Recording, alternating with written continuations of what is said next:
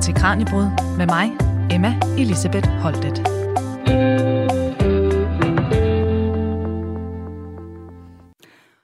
Rune, som valgforsker, hvad er du så mest spændt på i forhold til det næste folketingsvalg, når det engang kommer? Uh, der er mange ting. Mm. Øh, det, jeg nok er mest spændt på, det er, øh, hvordan det kommer til at gå med de nye partier. Om øh, Inger Støjberg holder hele vejen hjem, om øh, det lykkes øh, Moderaterne at få rollen som øh, tungen på vægtskålen. Ja, og øh, altså, er der andet? Nu siger du, der er mange ting. Det, det lyder jo lovende for programmet her i dag. Ja, men det bliver jo bare spændende at se øh, vandringerne øh, imellem øh, partierne, øh, og særligt de, de nye partier. Og så mm. øh, er der jo lagt op til, at øh, regeringsdannelsen efterfølgende faktisk også kan blive øh, mere interessant, øh, i hvert fald måske potentielt mere langvej, end vi plejer at se. Ja, så der kan altså være nogle, øh, nogle nye konstellationer måske, der skal på spil, eller? Det er der jo nogen, der lægger op til ja. i hvert fald. Og øh, det er netop folketingsvalg og danskernes vælgeradfærd, som vi skal blive klogere på her i dagens Kranjebrud. For mens hele landet holder vejret og venter på, at der måske, måske ikke, lige om lidt bliver udskrevet valg, så har vi altså, som I kan høre, lokket professor og valgforsker Rune Stubager med her i studiet til dagens liveudgave af Kranjebrud. Vi skal nemlig blive klogere på, hvordan forskningen og herunder den historiske vælgeradfærd kan gøre os klogere på netop det næste folketingsvalg. Rune han står i spidsen for det danske valgprojekt, der arbejder med data helt fra 1971 og frem til i dag. Og i løbet af den næste lille time, der dykker vi eksempelvis ned i, hvad køn, uddannelse og sociale skillelinjer betyder for vores partivalg, hvad der må sker med et partis stemmer, hvis det ikke kommer over spærregrænsen, og hvorfor fordelingen af stemmerne ved et kommunalvalg ikke er lige så repræsentativt som ved et folketingsvalg. Og husk, vi sender altså live i dag, så du kan stille spørgsmål direkte til Rune her i studiet. Så sidder du derude og har en undren eller en betragtning, som du vil dele med os, så skriver du som altid bare en sms, og det er på 1424, så et mellemrum og herefter din besked. Nu synes jeg bare, at vi skal se og komme i gang. Velkommen her til dagens Kranjebrud. Du lytter til Radio 4. Og lad mig også lige sige ordentligt velkommen til dig, til vores forsker her i, i studiet i dag. Det er altså Rune Stubager, der er professor ved Institut for Statskundskab på Aarhus Universitet. Rune, tak fordi du vil være med i dag. Tak for invitationen. Og I forsker, altså der er jo altid lange titler på spil, når vi har forskere i studiet. Er der noget væsentligt, vi har glemt, vi også skal have med her, eller, eller var det sådan det hele? Nej, jeg synes, det var nogenlunde dækkende. Øh, men øh, ret skal jo være ret, og jeg står ikke alene i spidsen for Nej. det danske valgforskningsprojekt. Øh, der er gode kollegaer, ikke mindst øh, Kasper Møller Hansen fra Københavns Universitet, som øh, tager øh, en stor del af slidet, også med det arbejde, vi gør. Det var vigtigt også at, at få med. Og jeg vil også sige, det er jo dejligt, at du har tid til at komme, fordi jeg tænker, altså, der må være lidt mere øh, travlt end normalt, og måske især lidt flere medieoptrædener i, øh, i de her dage, når man er valgforsker. Er det rigtigt antaget? Og det svinger lidt øh, sådan lige her, men, men der er der en, øh, en forøget opmærksomhed på de ting, jeg går og beskæftiger mig med til daglig. Sådan tror jeg godt, man kan sige det. Ja. Og øh, vi skal dykke mere ned i det kommende folketingsvalg, som sagt lige om lidt. Men inden da, sådan helt grundlæggende, Rune, altså vores verden, den er selvfølgelig en omskiftelig størrelse. Så altså, hvordan kan vi bruge viden om tidligere vælgeradfærd? Nu sagde jeg jo, det strækker sig faktisk helt tilbage fra 71 og, og frem. Så den her tidligere vælgeradfærd, hvordan kan den gøre os klogere på det nuværende politiske landskaber og vælgerne? Altså, det skal vi jo se, hvordan det har foregået tidligere, og vi kan se, øh, hvordan har vælgerne reageret, når der er sket det ene eller det andet. Øh, og det kan jo give os nogle pejlinger på, øh, hvad vil de gøre også øh, fremadrettet. Fordi det er jo sådan i den her branche, at vi øh, arbejder med data, og det mm. data er jo altid indsamlet på et bestemt tidspunkt, og er jo så i princippet kun gyldigt for, hvad der lige sker øh, på det tidspunkt. Mm. Men vælgerne forandrer sig jo ikke sådan uh, fuldstændig uh, fra uh, det ene år eller det ene valg uh, til det næste. Så der er jo nogle mekanismer, uh, der går igen. Og det er dem, vi kan trække ud. Uh, og så kan vi jo få nogle pejlinger på, jamen, hvad vil der så måske kunne ske fremover. Mm. Og det er jo netop nogle af de her sådan, generelle mekanismer og sådan noget, som, øh, som vi bliver klogere på her i løbet af programmet. Det, øh, det danske valgprojekt, det har som sagt altså undersøgt øh, adfærden i, i vælgerne øh, siden 71, og det vil jo sige, at der altså er lavet landsdækkende repræsentative vælgeundersøgelser efter hver eneste af de her folketingsvalg. Det samme, det skal I selvfølgelig gøre til næste valg, men altså, hvordan laver I egentlig sådan en undersøgelse? Det lyder virkelig omfattende det tager også en hel del tid ja. øh, at lave det. Øh, jamen, vi laver et øh, spørgeskema, som er det, man øh, bruger i vores branche. Det tror jeg, at de fleste øh, mennesker efterhånden på den ene eller anden måde har været udsat for.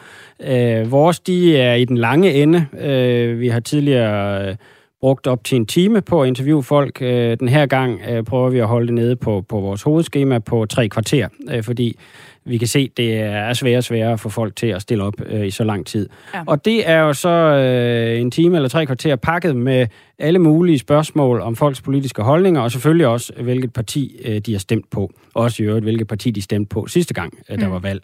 Øh, og når vi så får de øh, svar ind, det kan, samler vi jo ikke ind selv, det har vi øh, et øh, analyseinstitut øh, til at gøre. Vi har lov til at trække en stikprøve af vælgere fra CPR-registeret, og øh, dem har vi jo så øh, navne og adresser på. Vi sender øh, beskeder ud igennem e-boks, øh, og der får folk en invitation til at være med til at svare øh, på de her spørgsmål. Øh, og når vi så har fået dem ind, og vi har forsøgt at opfordre så mange som muligt mm. øh, til at være med, og vi tænker, nu kommer der nok ikke flere svar i kassen, øh, jamen så øh, lukker vi indsamlingen, og så begynder analysearbejdet, øh, hvor vi så prøver at se på, hvilke sammenhænge er der imellem de forskellige spørgsmål, vi har stillet, og så jo typisk, øh, hvad folk har stemt. Mm. Og hvor hurtigt går det sådan nogenlunde, altså fra at stemmerne er afgivet til, I faktisk har nogle svar, I kan give i forhold til adfærden ved, ved det valg så? Altså, der kan godt gå op til et par år. Ja. Det har det gjort de sidste to gange, fordi det tager i første omgang typisk tre måneder at få data samlet mm. ind. Så skal vi kvalitetssikre det, kode nogle af de variabler, der er i det, og så skal vi jo i gang med analyserne mm. øh, og have dem øh, skrevet op. Øh, den her gang øh, håber vi at kunne gøre det lidt hurtigere, men, øh, men jeg tør ikke love det. Nej, så det er altså ikke noget, man har klar næste dag. Nej, det er det ikke med den her type analyser. Øh, det kunne man godt have, hvis man havde et andet setup øh, og okay. med færre spørgsmål. Men det vil kræve, at der var nogen, der så ville øh, betale for, at der på valgaften også skulle gennemføres nogle undersøgelser. Det gør man i Sverige. Ja. Hvis nogen fulgte, som jeg gjorde, i hvert fald noget af dækningen af det svenske valg her for et par uger siden. Det var så også en nejlebid, ikke? Altså. Der, præcis, men der kunne man se på valgaften, at der sad mine svenske kolleger i studiet og kunne sige, jamen vi kan se mænd og kvinder, sådan og sådan, og vi kan se folk med forskellige holdninger har stemt sådan og sådan. Det er fordi, de har spurgt i forbindelse med deres exit polls, der stiller de en række ekstra spørgsmål, okay. og så kan de bruge den information. Det er faktisk øh, rigtig... Øh, værdifuldt, efter min mening, fordi det betyder, at så kommer de umiddelbare fortolkninger af valgresultatet til at stå på basis af faktisk viden, frem for i Danmark, der er det sådan noget spekulation, og folk gætter på, hvad er der sket, hvorfor har vælgerne nu gjort det der hent. Det kunne man faktisk med relativt få midler faktisk øh, få øh, et, et bedre datagrundlag for at undersøge. Okay, det vidste jeg simpelthen ikke, fordi at det er jo virkelig noget af det, der har været kritiseret nogle gange, ikke? netop exit poll, og hvor, hvor usikre de resultater de er. Så det kunne vi sådan set relativt nemt få skærpet her i Danmark. Uh, ja, altså lige det der med sikkerheden af resultaterne, ja. det, det er ikke uh, nødvendigvis. Det, det her, det vil gøre det muligt at komme med nogle fortolkninger, som er okay. baseret baseret på, hvad er det for nogle vælgere, der har flyttet sig, okay. for eksempel. Øh, det andet, det er mere et spørgsmål om at få samlet rigtigt. Mm. Og der synes jeg måske, du gør dem lidt uret, fordi de, de, de exit polls, der bliver lavet, og, og meningsmålinger generelt mm. i Danmark, er sådan set af rimelig god kvalitet. Okay. Der var en situation tilbage, tror jeg, i 2013, hvor DR kom til at lave det, de kaldte en exit-prognose ved mm. et kommunalvalg, hvor de ikke udelukkende baseret det på øh, svar indsamlet på selve valgdagen, men på nogle dage i forvejen. Og der sker så åbenbart det ved kommunalvalg, at der er et ryg, måske mm. de aller sidste dage, hvor det først lige er der, folk får tunet ind på, hvad ja, er det, det egentlig handler om det her. Ja, okay. Jamen, det kan være, det er den, jeg, jeg husker. Men godt, du lige fik, øh, fik rettet det. Det er godt, de, øh, de gør det ordentligt. Og, øh, og Rune, en, øh, øh, altså udover at du, du arbejder med, med det her, og naturligvis for, for travlt, når valget engang er her, så øh, sidder du altså også lige nu med et projekt om danskernes opfattelse af klasser. Hvad er, er det, du undersøger her? Jamen, det er jo relateret også til, til den her vælgeranalyse, men jo sådan på et lidt mere grundlæggende mm. niveau. Øh, der tror jeg også, mange har hørt uh, historien om, at uh, sociale klasser, det var noget, der var en gang, hvor man taler om arbejderklassen og mm. overklassen og middelklassen. Og, men sådan er der ikke rigtig nogen mennesker, der går og har det længere. Uh, det er faktisk noget, uh, jeg uh, som oftest, når jeg taler om de her ting med journalister, så får jeg faktisk den, ah, er der, findes det overhovedet mere? Og, og det har jeg så sat mig for at undersøge om, hvad synes vælgerne egentlig om det? Er der noget i vælgernes hoveder, der, der hedder klasser, og, hva, mm. og hvad er det så? Og så i anden trin, har det så nogen betydning for, hvordan de opfører sig politisk? Og, og der er klasser mm. i folks hoveder. Øh, jeg, har et, øh, jeg fandt en undersøgelse, der var lavet i 1954, og gentog den i 2015. Og der var et spørgsmål deri, bare helt simpelt. Synes du, der findes sociale klasser i Danmark? Ja eller nej? I 1954, der var der afrundet til hele tal 74 procent, der svarede ja.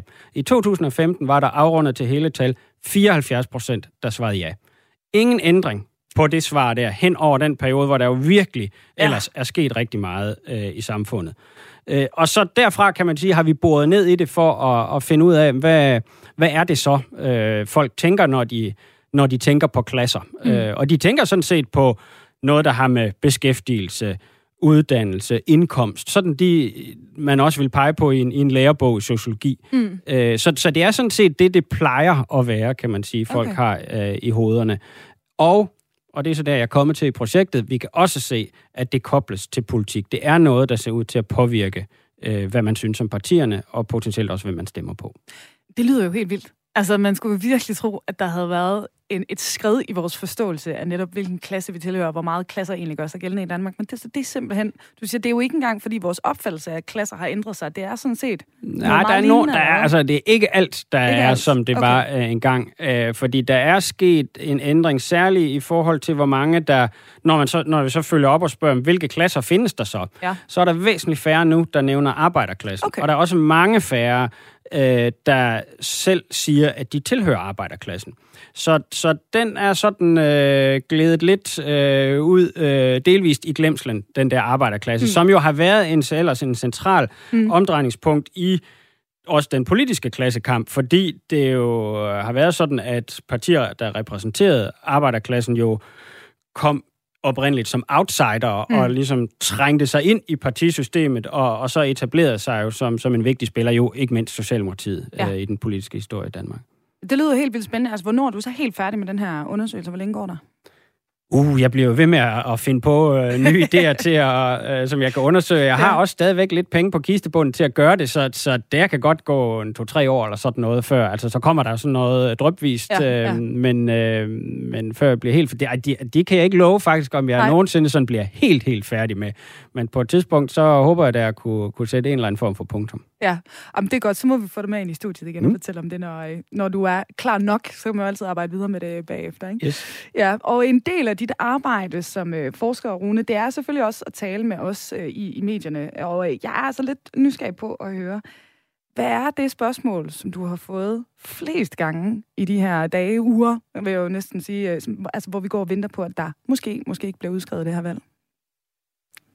Ja, det, det er et godt spørgsmål. Det har jeg faktisk ikke lige sådan uh, fået gjort op. Uh, og der er nok flere, uh, der konkurrerer om førstepladsen ja. der, men jeg har talt med en del om sådan noget med uh, risiko for og konsekvenser af stemmespil. Uh, ja.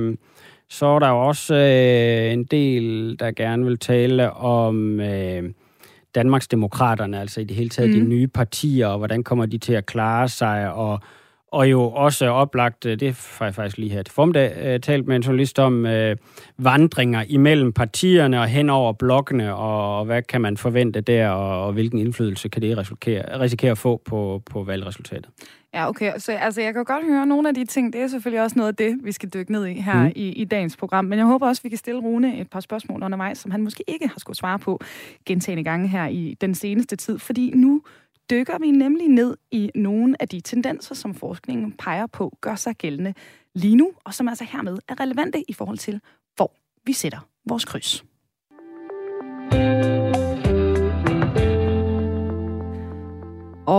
Til nye lyttere, vi er i fuld sving her med dagens Kranjebrud, hvor vi dykker ned i, hvad vi egentlig ved om det, der sker, når Danmark går til valg. For hvad kan vi bruge forskningen i den historiske vælgeradfærd til, når vi skal blive klogere på det folketingsvalg, der måske altså bliver skrevet ud eller udskrevet lige om lidt? Det får vi altså svar på her i dagens program, og til at gøre os klogere på det, der har vi besøg i studiet af valgforsker og professor Rune Stuberg fra Institut for Statskundskab på Aarhus Universitet, Rune står nemlig i spidsen for det danske valgprojekt, der arbejder med data fra samtlige folketingsvalg fra 71 og frem til i dag. Og du kan altså skrive ind med et spørgsmål til Rune. Du sender bare en sms til 1424. Husk et mellemrum, og så din besked. Og Rune, lad os som sagt altså nu dykke ned i det, vi ved om vælgerne i dag. her til en start, nu, øh, nu har vi jo næste gang, som vi allerede har været inde på, nogle nye partier, som vi kan sætte kryds ved. Men altså, hvor partilojale er vi danskere egentlig? Hvad, hvad ved vi om det? Øh, mindre og mindre, Mindre og øh, mindre, ved vi. Øh, eller vi, Ja, ja. vi ved noget, og det vi ved, det er, at folk bliver mindre og mindre øh, lojale. I den forstand, at vi kan se, at andelen, der siger, at de har skift, de stemmer på et andet parti, end de stemte på mm. ved det forrige folketingsvalg, er stigende. Sådan at vi nu øh, i 2019 nåede op og næsten tangerede øh, den hidtidige rekord, som er fra 1973, jordskredsvalget, Ja. øh, som virkelig satte en ny standard, kan man sige, for hvad der kunne ske. Øh, Så har den været på et lavere niveau, øh, men i de senere øh, ganske mange år øh, stigende, mm. og, og nu er vi så altså op på, på det samme øh, niveau. Så, og det er sådan i omegnen en 3-4-45 procent af vælgerne, der altså stemmer på et andet parti, end de stemte på øh, sidste gang. Okay. Så det ved vi. Og, og lad os lige runde den, fordi det, øh, jeg spurgte dig også i vores forinterview, man kommer jo nemt til at snakke jordskredsvalg, eller i hvert fald tænke på jordskredsvalg, når man står og kigger på, øh, på de konstellationer, vi ser i dag. Ikke? Øhm, men, men der var du sådan lige lidt, du sagde, ah, man skal altså lige passe lidt på med den sammenligning. Så lad os lige tage den. Hvorfor, øh, hvorfor Ja, er det synes jeg, og, og det er fordi, at, øh, at der tilbage i 73, altså det var meget mere lyn fra en klar himmel. Okay. Der havde været meget højere grad af stabilitet i årene op til. Måske var der sådan lidt, eller der var hmm. tilløb sådan fra, fra en, også omkring 71-valget, men, men altså der var fem partier, der sad i Folketinget, da valget i 73 blev udskrevet. Da det var afholdt, så var der 10 partier i Folketinget. Ja. Og de tre af dem havde aldrig før været i Folketinget. Mm. Øh, det er altså... Øh, og, og, og når det så kommer efter en periode, der har været præget af en, af noget højere grad stabilitet, end, end vi i hvert fald på vælgerplanet har set, øh, så, så synes jeg, at det fortjener i den grad øh, termen, eller navnet, jordskredsvalget. Ja. Og der synes jeg, at vi mere nu er inde i sådan en mere gradvis udvikling, hvor mm. tingene måske, i hvert fald på nogle punkter, men bestemt ikke alle, øh, f- øh, er mere omskiftelige. Vælgerne ja. er mere bevægelige nu, end de havde været forud for 73. Så, så derfor synes jeg ikke, at, øh, at det er sådan det der skred, det pludselige, mm. øh, er, er den rigtige metafor øh, for, for det, vi måske kommer til at øh, opleve. Øh, nu må vi jo se, det kan være, at jeg bliver overrasket. Men altså, om ikke andet, så er det jo en anden situation, kan vi sige. Mm. Og, øhm, og altså, der er også der med, at det er jo også nogle kendte politikere, der står i spidsen for, for de her nye partier. Altså, det, øh, er det noget, noget nyt? Altså, hvis vi skal drage parallelt tilbage til, til 73, så var et af de nye partier, der kom i Folketinget, jo CD, mm. øh, anført af Hart Jacobsen, Mm. øh, som jo allerede sad i Folketinget for Socialdemokraterne, og i øvrigt øh, også var en kendt øh, borgmester, øh, jeg tror, det var i Gladsaxe. Øh, så, øh, så, så der kan man sige, det, det, det er i og for sig øh, ikke øh, så nyt. Øh, det, det store nye dengang, det var jo i virkeligheden Fremskridspartiet, der også bragede ind med... Mm. Mm jeg tror det var en 16-17 procent af stemmerne, øh, og jo øh, øh, stort set uprøvede kræfter, politisk set i hvert fald. Og Rune, nu kommer der øh, et af de, øh, de store spørgsmål, vi skal svare på her i dag. Og øh, det er okay at svare på den i nogle bidder, tror jeg. Fordi mm-hmm. Mhm. altså, hvis vi skal snakke strukturelle forskelle, Mhm. lige til en start sådan overordnet set, hvad er de strukturelle forskelle, som vi ser i danskernes vælgeradfærd så i dag? Altså, vi kan se en hel del øh, sammenhænge. For det første kan vi se, at der hen over de seneste øh, 30 år i virkeligheden, mm. lige så langsomt har udviklet sig en øh, større og større forskel imellem mænd og kvinder. Øh, I hvert fald med hensyn til, øh, om man stemmer på et parti, den røde eller den blå blok. Mm. Mm. Hvor øh, går vi de der sådan små 30 år tilbage, så var der ikke rigtig den store forskel. Øh, men øh, siden da øh, har, har kønnene, så at sige, trukket fra hinanden, sådan at vi nu står i en situation, at der er en 12-13 procent flere røde stemmer blandt kvinder end blandt mænd. Okay. Øh, Så det er en. Øh, vi kan også se, og det er over den samme periode, måske i hvert fald de sidste 25 år, er der kommet en stadig større forskel også imellem øh, folk med forskellige længder af uddannelse. Folk med kortere uddannelse stemmer i højere grad på de blå partier, Mm. mm. folk med længere uddannelser i højere grad på de røde partier. Også der er forskellen vokset til sådan et niveau, en, en, en forskel på, en, på omkring en, en 10 procentpoint. Og hvis vi lægger de to oven i hinanden, Mm. og ser på kontrasten imellem kvinder øh, med længere uddannelser og mænd med kortere uddannelser, ja, så ser vi, at der er en forskel i deres sandsynlighed for at stemme på et parti den blå blok på over øh, 20 procentpoint. Okay, det er jo ret voldsomt, lyder det. Altså, hvor, hvor, det hvor er, vildt er det her fordi, i jamen det, det er relativt verden. vildt, fordi Ja. det er altså kommet over 25 år. Ja. Går du 25-30 år tilbage, så var de forskelle der ikke. Mm. Og det er de så nu. Og, og hvad er årsagerne så til, til de stigende forskelle? Så kan vi sige noget om, om det? Den øh, vigtigste øh, forskel til, eller øh, forklaring til at forstå mm. øh, den der udvikling, Mm. mm. det er, at øh, det vi kalder værdipolitikken, og i særdeleshed udlændingsspørgsmål, er kommet til at fylde øh, meget mere Mm. øh, i dansk politik. Går vi 40 år tilbage, så var det stort set ikke noget, der fyldte noget i, i forhold til, hvordan vælgerne satte deres kryds. Nu er vi i en situation, hvor det fylder øh, mindst lige så meget som de traditionelle sådan højre-venstre omfordelingsspørgsmål, Mm. mm. øh, når krydsene bliver sat. Og, og der kan vi se, at øh, kvinderne og folk med længere uddannelser, de står generelt mere til venstre på de spørgsmål, øh, end mænd og dem med de kortere uddannelser. Og når de spørgsmål så kommer til at fylde øh, ved valgene og i diskussionerne også øh, for mm. vælgerne selv, øh, jamen øh, så ser vi de øh, forskelle manifestere sig. Omvendt betyder det så, at det der tidligere, og der går vi 50-60 år tilbage, øh, var den store ting, kan man sige, nemlig klasse. Altså, Mm. hvilken beskæftigelse har du, hvor hovedmodsætningen var imellem arbejdere og altså folk i manuelle erhverv, øh, og så folk i det, man kalder højere funktionærer, altså Mm. øh, analytiske og og ledere, kontorjobs, om du vil. Øh, den forskel er, øh, er dramatisk aftaget øh, siden starten af 70'erne og så frem til nu. Øh, og det er blandt andet fordi, at øh, arbejderne nok står til venstre på den økonomiske politik, men gennemsnitligt set på grund af deres lavere uddannelse står til højre på værdipolitikken. Mm. Og derfor den største ændring, vi har set i forhold til sammenhængen mellem klasse og, og partivalg over den periode, er, at arbejderne er blevet mere højreorienterede, Mm. mens de andre klasser nogenlunde ligger stabilt. Øh, Så det er altså arbejderne, der har ændret deres adfærd, og, og, og kernen til at forstå det er igen værdipolitikkens øh, vækst og, og store betydning.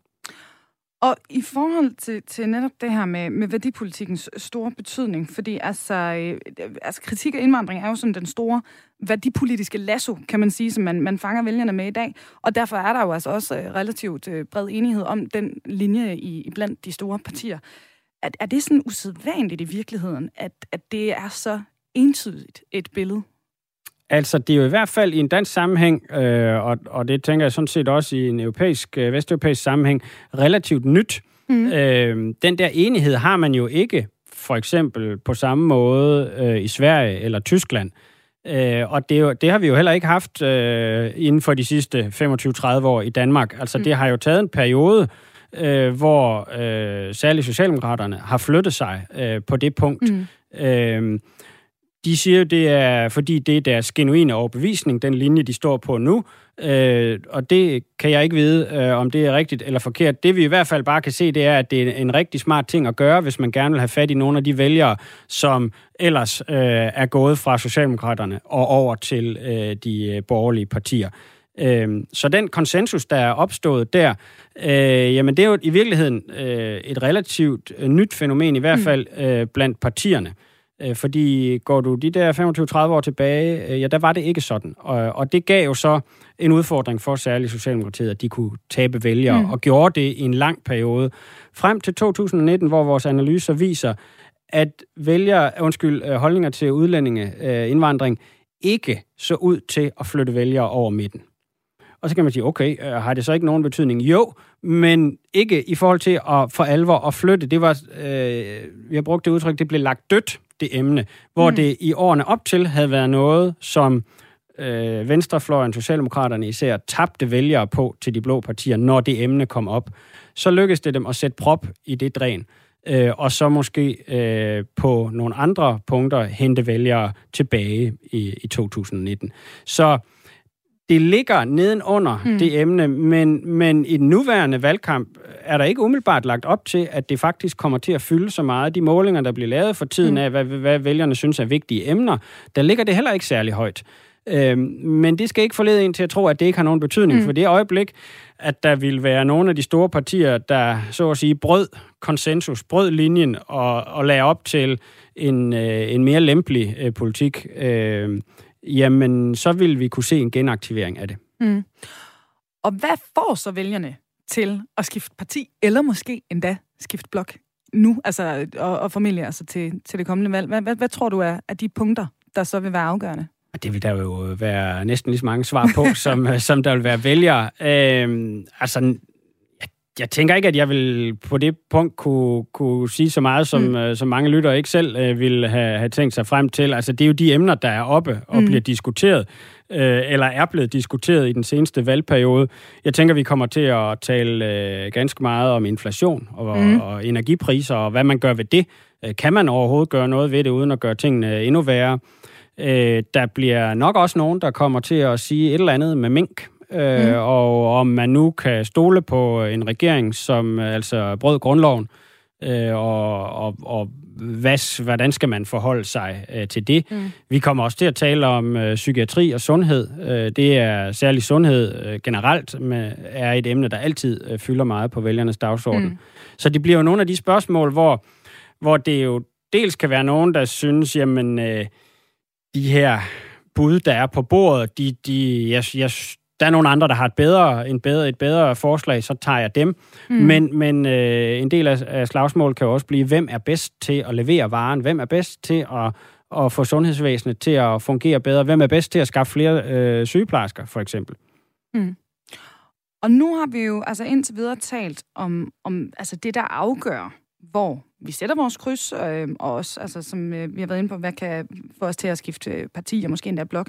Men Rune, hvad med dem, der slet ikke sætter noget kryds? Altså, hvem er de danskere, der ikke stemmer? Hvad ved vi om, om dem?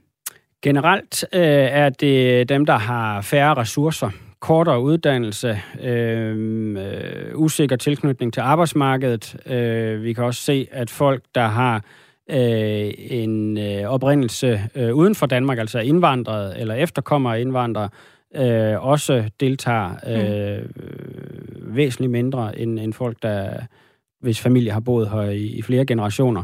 Øh, så, så det er nogle af de, øh, og, og det er jo sådan helt klassiske faktorer, mm. som man også har fundet øh, i andre lande. Ja, så det er ikke et særligt dansk fænomen på, på den Nej, måde? Nej, det er det ikke. Det, der måske i nogle sammenhæng øh, traditionelt har været særligt dansk, det er, at, at så store har forskellene så heller ikke været. Mm. Øh, fordi vi generelt jo har en øh, ganske høj valgdeltagelse til folketingsvalg i Danmark. Ja, hvordan er den, hvis vi sammenligner os med vores skandinaviske naboer? Vi, vi er vel gode her i Danmark, er vi øh, Jo, det er vi. Ja. Øh, Sverige oplevede en periode et dyk, det har Norge også gjort. Vi har holdt en, en stabil øh, høj øh, deltagelse. Mm. Så, så vi klarer os sådan set i den sammenligning øh, ret godt. Ja. Og øh, apropos det, altså øh, hvis, øh, nu har vi jo været igennem øh, en coronakrise, og du har selv nævnt Mink-sagen osv., altså det har været en ret turbulent periode, kan man sige, i, i dansk politik. Det må man sige. Men, men ved vi noget om danskernes tillid til altså både det politiske system, men altså også valgsystemet? En lille smule. Øh, vi stiller jo øh, i valgundersøgelserne spørgsmål om folks tillid til politikerne. Øh, og det kan vi se, det har været ude i sådan lidt en rutsjebane-tur øh, fra et niveau, hvor der var sådan omkring 50 procent af vælgerne, der i starten af 90'erne sagde, hmm. at de havde stor eller meget stor eller ret stor tillid til danske politikere i almindelighed. Så steg det op til et niveau på 70 procent øh, i 2005 og 2007. Øh, og så faldt det øh, ganske bræt, øh, sådan at vi i 2015 stod nede omkring de der 50 procent igen. Og det steg så en lille spids i 2019, og nu må vi se, hvordan det kommer til at gå her i, i 22 eller 23, hvornår det bliver.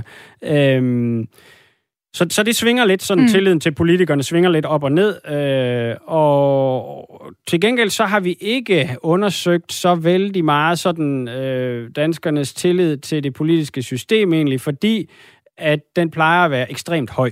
Mm. Øh, vi sidste øh, valg, der var der jo allerede sådan øh, ja, der var jo diskussion i USA, og der var også diskussion i Storbritannien og andre steder i mm. Europa, sådan om, kunne vi nu stole på valgresultater, eller var der sådan noget indblanding fra, fra fremmede magter, øh, måske ja. endda. Øh, og derfor inkluderede vi et par spørgsmål i 2019, hvor vi øh, spurgte øh, blandt andet om, hvor enige eller uenige folk var i, at øh, folketingsvalgene blev gennemført på en, på en ordentlig mm. måde i Danmark. Og det var der altså mere end 80 procent, der var enten helt eller nærmest enige i det. Så der er generelt en meget højt niveau af tillid til mm. øh, den måde, demokratiet øh, fungerer på øh, i Danmark. Det må vi se. Der er nogen, der, der har været bekymret for, at det måske er blevet udfordret af øh, netop nogle af de ting, der mm. skete under coronakrisen. Mm. Så derfor har vi også spørgsmål om det i den næste undersøgelse, øh, og så må vi se, øh, hvad, hvad svarene på det øh, bliver. Mit gæt vil være, at der stadigvæk er en meget høj grad af mm. tillid til systemet, men at der i hvert fald er nogle vælgere, som ikke nødvendigvis har så stor fidus til øh, nogle af de øh, aktører, der er i systemet, altså mm. politikerne. Ja, men som sagt, der går altså øh, en rum tid. Det gør der, Før vi, vi helt præcist kan, kan sige noget om det. Og øh, hermed, der øh, skal vi altså videre, fordi vi skal nemlig nørde ned i, hvordan vi egentlig fordeler de her stemmer, når danskernes krydser er sat. Du lytter til Radio 4. Og her i Kranjebrud Radio 4's daglige videnskabsprogram, der dykker vi i dag ned i statskundskaben, når vi bliver klogere på det danske valgsystem og vælgeradfærd. For hvad ved vi egentlig om det, der sker, når Danmark går til valg? Ja, det er vi altså i gang med at zoome ind på her i dagens program. Og til at gøre os klogere på det, der har vi besøg her i studiet af valgforsker og professor Rune Stubager fra Institut for Statskundskab på Aarhus Universitet. Rune, han er nemlig en af dem, der er i spidsen for det danske valgprojekt, der arbejder med data fra samtlige folketingsvalg fra 1971 og frem til i dag. Og du kan altså skrive ind med et spørgsmål til Rune. Du sender bare en sms på 1424. Og husk et mellemrum, og så din besked. Og øh, Rune, nu har vi jo lige talt om, at tilliden til valgsystemet herhjemme, den er altså rigtig, rigtig høj. Og det er der vel en god grund til, tænker jeg. Så altså, hvor repræsentativt er fordelingen af stemmerne ved et folketingsvalg, altså med andre ord, hvor færre er systemet herhjemme? Ja, det kan der være forskellige øh, opfattelser af. Mm. Øhm, øh, det er lidt forskellige ting, øh, vi taler om der, men, øh, men når vi ser på, og jeg tror, det er det, du tænker på, øh, hvor, hvor tæt en sammenhæng der er imellem den måde, stemmerne er fordelt på, ja. og så øh, den måde, som Folketinget øh, ender med at være sammensat det på, det, altså imellem stemmer ja. og, øh, og pladser, mandater ja. i Folketinget, så er der en ekstremt høj grad ja. af øh, overensstemmelse, ja. af proportionalitet, øh, som vi kalder okay. det. Den er ikke fuldstændig, fordi vi jo har spærregrænsen, øh, typisk de 2%, der er to andre øh, regler, som er en del mm. af det også, men, men Typisk er det sådan, at et parti, der ikke når 2% af stemmerne på landsplan, ikke kommer i Folketinget. Mm. Og det betyder jo så i sagens natur, at når de stemmer ikke bliver repræsenteret, jamen så får vi ikke en fuldstændig perfekt afspejling mm. af vælgernes øh, stemmer og sammensætning af Folketinget. Men fordi den er så lav, den grænse, øh, så øh, er den øh, disproportionalitet, den forskel imellem mm. andelen af stemmer og andelen af mandater, vi oplever, typisk meget lav. Og det er den i hvert fald, altså sammenlignet med, med systemer som, som Storbritannien og, og USA, hvor man jo øh, har det, man kalder flertalsvalg i enkeltmandskredse, ja. så får vi et, et øh, resultat, der med undtagelse af spærregrænsen af, afspejler valgresultatet øh, så, øh, så tæt, som det overhovedet er muligt. Mm. På grund af den måde, valgsystemet er indrettet på til folketingsvalg.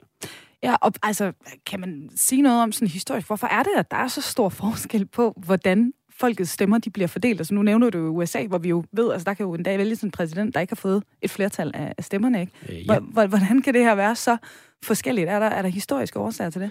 Øh, ja, det er der jo, og, øh, men nogle af dem er jo også politiske, øh, ja. fordi øh, der er vi jo sådan helt tilbage til, til hvad kan man sige, demokratiernes fødsel, mm. øh, hvor øh, dem, der indførte valgsystemerne jo øh, i hvert fald ikke var helt uden opmærksomhed på, hvad der gavnede deres egne interesser mm. øh, bedst. Så en del af det skyldes jo sådan nogle, øh, nogle gamle øh, traditioner, men så er der også lidt nogle forskellige vægtning af, af forskellige demokratiske hensyn, fordi det system, som, eller, ja, det system, som vi har i Danmark, det øh, til gode ser ikke i så høj grad som øh, systemet i USA og Storbritannien, det at vælgerne i et givet område har en bestemt kandidat, som er repræsentanten for deres lokalområde, for deres ja. kreds. Og der har man jo i Storbritannien en tradition for, at at medlemmerne af parlamentet har et kontor hjemme i valgkredsen, hvor de er måske en gang om ugen, hvor mm. vælgerne, uanset om de har stemt på kandidaten eller ej, kan komme forbi og fremlægge nogle problemer, øh, de oplever, og så kan øh, parlamentsmedlemmet altså tage det med til London og se, om, om de kan hjælpe deres mm. øh, lokale øh, borgere på den måde. Det har vi jo lidt i Danmark, fordi det jo er sådan, at alle Øh, medlemmer af Folketinget også kommer fra et bestemt, altså er valgt i en bestemt storkreds. Mm. Men der er ikke den helt sætte øh, tilknytning, som vi har øh, i Storbritannien. Og det havde vi faktisk en gang, altså fordi vi har haft øh, et, et flertalsvalg, øh, Engelmandskredssystem mm. øh, i Danmark, eller hvad for noget, der, der mm. mindede mere om det. Øh, men det har man så hen ad vejen øh, lavet om på, og, og det har jo blandt andet været for at kunne øh, sikre en bedre repræsentation også af mindre partier. Mm. Fordi det, der jo sker i de der øh, systemer som det britiske, det er, at der er en tendens mod, at der vil være øh, typisk kun to store øh, partier. Øh, og det, det, øh, det giver jo dårligere muligheder for at repræsentere forskellige øh, synspunkter. Så vinder man til gengæld to andre ting. Øh, for det første, at man altså får den der meget klare lokale mm. forankring. Hvem er mit parlamentsmedlem, når mm. jeg kommer herfra? Og for det andet får man også den gevinst øh, ved det system, at man oftest får klare øh, flertal bag den siddende regering. Øh, så der er ikke øh, det behov for forhandlinger og kompromis osv., som øh, jo kan tage tid.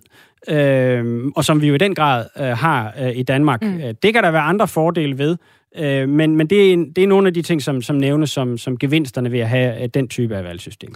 Ja, og netop i forhold til det her øh, med, med det lokale, fordi vi skal lige vende blikket mod kommunalvalgene lige om lidt, men, men inden da, altså når du så som valgforsker, vi hører der er jo fordele og ulemper ved, ved de her systemer, uanset hvilket et man, man vælger i for, forhold til, til folketingsvalget. Er der noget, der kan skrues på i forhold til, til netop folketingsvalget, eller, eller er det simpelthen så fair, nærmest som det kan blive i, i dansk kontekst i hvert fald? Altså hvis man vil gøre det endnu mere fair i, i den forståelse af fair, at, øh, at sammensætningen af Folketinget skal afspejle valgresultatet, mm. vælgernes stemmer, mm øh, bedst muligt.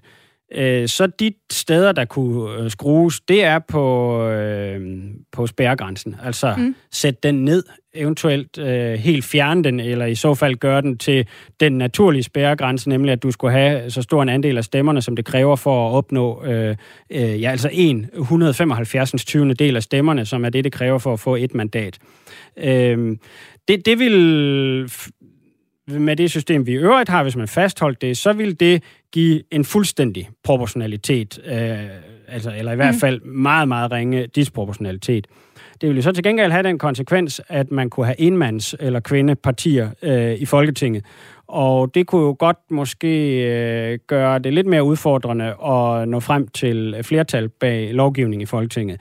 Øh, det kunne måske være, at forhandlingerne kom til at tage lidt længere tid, mm. øh, og det kunne være sværere at nå til enighed, hvis hvert enkelt, øh, selv meget lille parti, skulle kunne komme ud bagefter og sige til deres vælgere, se, vi har fået den her øh, lunds øh, i det her forlig, og nu derfor står vi bag det.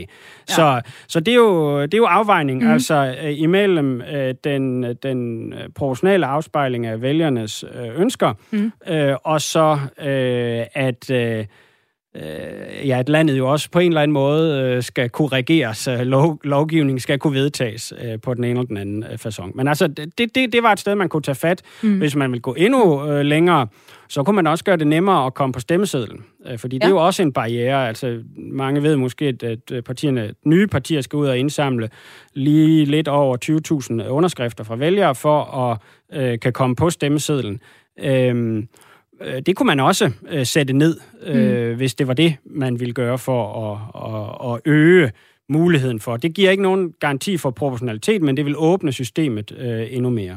Ja, okay. Så der er, altså, der er nogle ting, der kan skrues på, men igen, så er det en afvejning af, hvad det så gør, og om man så øh, foretrækker det ene eller det andet. Præcis. Jeg kan se, at øh, Tine, min kollega, hun står øh, og øh, markerer, så det ligner, at vi har fået et lytterspørgsmål ind, vi lige skal tage fat på. Jamen, vi har fået et spørgsmål her, øh, der siger, I taler om valgsystemer, der er forskellige diverse lave af historiske årsager, og nu har demokratiet efterhånden eksisteret nogle år. Er der noget valgsystem, der har vist sig bedre end andre? Hoha, Rune. Hvad siger du? Øh, det kommer an på, hvad bedre betyder. Øh, fordi det, øh, som vi lige netop talte om, mm. lige før spørgsmålet, øh, som du meget fint opsummerede, Emma, så, så er det øh, et, et spørgsmål, altså der er involveret nogle trade-offs, øh, mm. som man vil sige. Altså, du kan, hvis du offrer noget af det ene, så kan du måske få mere af det andet. Mm. Så det kommer an på, hvad lytteren øh, synes er bedst. Hvis lytteren er meget glad for og synes, at det er vigtigt med den der proportionelle afspejling, mm øh, jamen så er det et system som det danske. Altså, ja. øh, og hvis det skal være endnu mere proportionelt, jamen så skal spærregrænsen øh, væk, eller i hvert fald ned. Øh, hvis derimod øh, lytteren tænker, jamen det skal være noget, der fører frem til en stabil regering, som kan lede landet med, med sikker hånd, og, og sådan også, at vælgerne efter valget kan sige, eller når de skal til valg næste gang, kan sige, jamen øh, hvad er der nu sket den seneste periode her? Kunne jeg lide det, eller kunne jeg ikke? Mm. Øh, det kunne jeg godt lide. Øh, nå, så kan jeg stemme på de samme igen, fordi det er dem, der har ansvaret. Eller omvendt, det gik af helvede til ud med de der banditter, og lad os få nogle nye. Ja. Det er noget mere vanskeligt i det danske system, hvor det jo tit er kompromiser involveret, og, og regeringen har jo ikke øh, et flertal af mandaterne selv, altså mm. i, i, i sit eget, altså i, i Socialdemokratiet. Mm. Øh, så, så, så det ansvar, det er jo noget mere mudret. Øh, så det kommer helt an på, hvad man vil prioritere i, i den sammenhæng i forhold til at sige, at noget er bedst. Okay, jamen, øh, men svar her med givet videre, og øh, vi vender lige tilbage til spørgsmålene lige om lidt. Jeg øh, vil gerne lige have, at vi lige kigger på øh, kommunalvalget nu, mm. Rune, fordi nu har vi været inde på det her, som du siger, det hedder så proportionalitet, ikke? Altså det her begreb, vi taler om, altså om de stemmer, der er afgivet, så også afspejler sig i den måde, Folketinget det så sammensættes på bagefter. Øh. Da vi talte sammen, inden vi gik i studiet, der fandt jeg ud af noget nyt, fordi det hænger slet ikke sådan sammen nødvendigvis ved kommunalvalget, som det gør ved folketingsvalget, altså måden, man, man tæller stemmerne op på. Ved kommunalvalget, der kan vi få noget, der hedder et fabrikeret flertal, når de her stemmer, de skal fordeles. Hvordan det? Og hvad er et fabrikeret flertal, skal vi måske også lige starte med at, at snakke om, ikke? Ja. Øh, ja, nu er vi ude i valgteknikken. Ja, øhm, det er. Altså, stemmerne bliver sådan set talt jo på den samme måde. Der, mm. hvor forskellen er, det er, hvordan kommer man fra stemmetallene og til mandattallene. Ja. Og, og, og der talte vi om ved folketingsvalg, at der foregår det simpelthen ved, at man finder ud af, at de partier, der klarer spærregrænsen, jamen så øh, dividerer man øh, deres, øh, hvad hedder det, stemme, det samlede stemme, deres stemmetal med det samlede stemmetal, og finder så ud af, hvor stor en andel af mandaterne skal de så øh, have, dem der kommer ind, og så får de det. Øh, ved øh, kommunalvalg, der har man ikke den der øh, division på den måde. Der går man direkte til øh, det, man kalder den donske metode, mm. opnævnt, øh, opkaldt efter en, øh, en øh, gammel øh, matematiker, som øh, siger, at når vi skal finde ud af, hvor mange mandater der øh, hver øh, parti skal have, så tager vi alle partiernes stemmer og dividerer med 1, 2, 3, 4, 5, 6 og så videre mm. op efter. Og så giver vi mandaterne til de højeste tal, der kommer ud. Så lad os sige, øh, de to højeste tal, de står måske hos Socialdemokratiet, og det tredje højeste hos Venstre, og så får de øh, henholdsvis de to første og det tredje mandat, og sådan bliver man ved mm. øh, indtil. Det man bare ved, med den metode, det er, at den har en tendens, øh, svag, men dog konsistent tendens til at øh, favorisere de store partier. Så ved at bruge den metode, til at fordele mandaterne, mm. så får man en lille skævhed til fordel for de store partier. Så, så den er mindre proportional, den metode, end den måde, vi har øh, overordnet set til folketingsvalg. Og hvis nogen så tænker, jamen bruger vi ikke også den danske metode til folketingsvalg? Jo, men det er til fordeling af kredsmandaterne, og det bliver så udjævnet af, af, af tillægsmandaterne efterfølgende. Mens til kommunalvalg mm. er det kun den danske metode. Og det betyder, at nogle steder, hvor et parti øh, er kæmpestort, mm. øh, sammenlignet med de andre, øh, over 40 procent, tæt på 50 procent af, af stemmerne, der kan man faktisk på grund af systemet ende i en situation, hvor et parti ikke har et absolut flertal blandt vælgerne, ja. men ender med et absolut flertal af mandaterne. Og okay. det kalder man øh, et fabrikeret flertal, eller på engelsk a manufactured majority. Og jeg skal lige forstå, for nu vil jeg snakke om det her med de her systemer. Der er jo, der er jo for, for og imod alt efter, hvilken metode man, man bruger. I forhold til det her med kommunalvalget og den her danske metode, er der en fordel ved det her, eller er det bare fordi, at det måske er en fordel for de store partier ikke at ændre det, lyder det som om? Øh, det tror jeg i hvert fald er en meget væsentlig faktor i forhold ja. til, at jeg ikke øh, ser de store øh, udsigter til, at det bliver ændret, fordi de partier, der nyder gavn af det her, det er Socialdemokraterne, Venstre og Konservative, mm. og de har som oftest et flertal i Folketinget. Øh, og, øh, og hvis man lytter efter deres argumenter, det har, det har været diskuteret her i, i foråret, hvor øh, et par af mine kolleger havde lavet en analyse, der viste, at det her forekommer altså øh, et varierende antal gange, men sådan 3, 5, 7 kommuner mm. øh, ved hvert kommunalvalg typisk har den her situation, mm. at et parti får flertal i kommunalbestyrelsen, uden at have flertal øh, blandt vælgerne. Mm. Og det er altid de her, de store partier, der, der, der øh, har gavn af det. Og, og hvis man prøver at høre på deres forklaringer, så, så, ja, så synes jeg, de er lidt vævende, og man siger, at det er i hvert fald godt, at vi ikke har den omvendte situation, at et parti, der har et flertal af stemmerne, får et mindretal af, af mandaterne. Så de er meget vævende.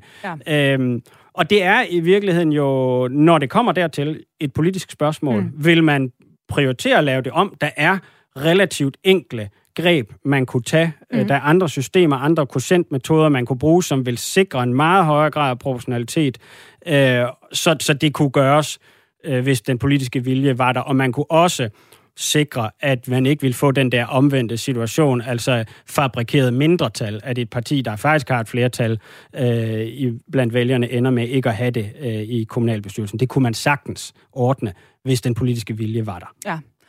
Og øh, jeg kan se, at vi har øh, små 5 minutter, 4 minutter tilbage her af dagens program, så vi skal også lige nå at vende noget af det, vi teasede for helt i starten. Nu har vi allerede været lidt inde på det, nemlig det her med, med spærregrænsen, fordi der kan jo være partier, der ikke kommer med ind på borgen, selvom de stiller op. Altså ved sidste valg i 19, der galt det jo for eksempel øh, partiet Claus Riskær, vi havde Paludan Stram Kurs og, og Kristendemokraterne, der heller ikke øh, noget med ind. Så det kan jo altså være en del stemmer, kan man sige, der bliver lagt øh, på, øh, på de partier. Når vi vælger, så sætter vores kryds ved et parti, der altså risikerer at ryge under spærregrænsen. Risikerer vi så også med andre ord, at vores stemme bare går til spilde, eller hvad sker der med de stemmer?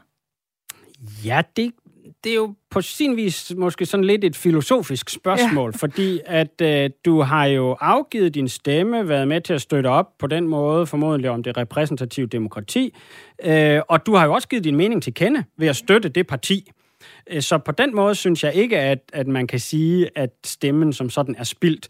Men derfor bruger jeg jo alligevel også selv øh, begrebet stemmespil, når vi skal tale om det her, fordi det, det er nu engang den term, øh, der er på det. Og, og den er jo også spildt i den forstand, at den ikke har en direkte indflydelse i forhold til at sende det parti i Folketinget, fordi mm. det så altså ikke lykkes. Omvendt kan man sige, at hvis ikke man prøver, så er der i hvert fald heller ikke nogen øh, chance. Øh, men, men altså det, der jo så kommer ud af det, det er jo sådan set, at eller at, ja, rent teknisk mm. er det sådan, at de stemmer udgår så af beregningen, når man skal finde ud af, hvem der skal have øh, hvor mange mandater, når vi skal finde ud af, hvem skal indgå i den der øh, meget proportionale mm. øh, fordeling. Så, så de stemmer, der går til partier, der ikke klarer spærregrænsen, de bliver øh, taget ud af den nævner, øh, mm. det samlede stemmetal, som man dividerer øh, hvert partis øh, stemmetal med, når man skal finde ud af, hvor mange mandater de skal have. Ja, Okay, så ja, et filosofisk uh, svar på et, et filosofisk spørgsmål her. Vi nærmer os nu slutningen på dagens program. Jeg kigger lige over på uh, Tine, og uh, er der kommet et eller andet spørgsmål, vi lige skal tage med her på falderæbet? Vi har fået et spørgsmål fra Peter, der undrer sig over, hvordan kan man stille op i en anden valgkreds end der, hvor man bor? Og generelt hele konceptet i valgkredse synes han er svært at finde hoved og hale Og det har Rune så to minutter til at svare på. øh, altså, det første er relativt nemt. Jamen, det kan man bare. Mm. Øh, der, der er ikke nogen øh, krav øh, i loven om, at man skal stille op det sted, hvor man bor. Vi ved jo også, at, øh, at mange folketingspolitikere bor øh, jo reelt i, i hovedstaden, men, men er jo stillet op øh, ude omkring. Mm. Så, så det, det er bare sådan, øh, systemet er. Ja. Med hensyn til valgkredse, så er der vel øh, to niveauer, det er vigtigt at holde styr på. For det første, så er landet inddelt i et antal øh, 10, øh, som jeg lige husker det, store kredse, som er kredse, der afgrænser, hvilke de kandidater, der stiller op i en given storkreds, kan alle vælgerne i storkredsen stemme på. Mm. Inden for et storkredsen er der så et, et antal såkaldte opstillingskredse, som ikke har særlig stor betydning for, øh, hvordan øh, valget forløber, men det har det under nogen af de systemer, der så er, når vi ser på øh, fordelingen af de personlige stemmer. Øh, men det vigtigste for vælgerne er sådan set, det er at holde øje med storkredsene, fordi man kan stemme på alle de kandidater, der er opstillet i den storkreds, hvor man bor mm. øh, og har lov til at vælge.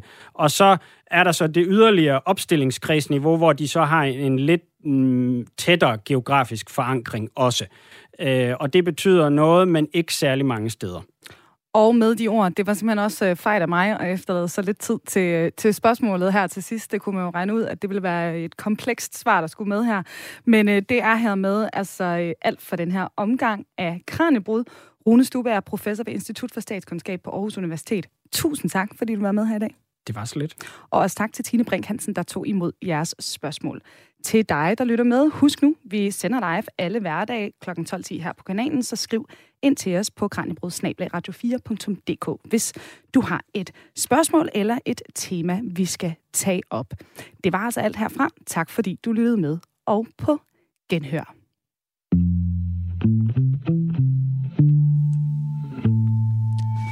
Programmet er produceret af Videnslyd for Radio 4.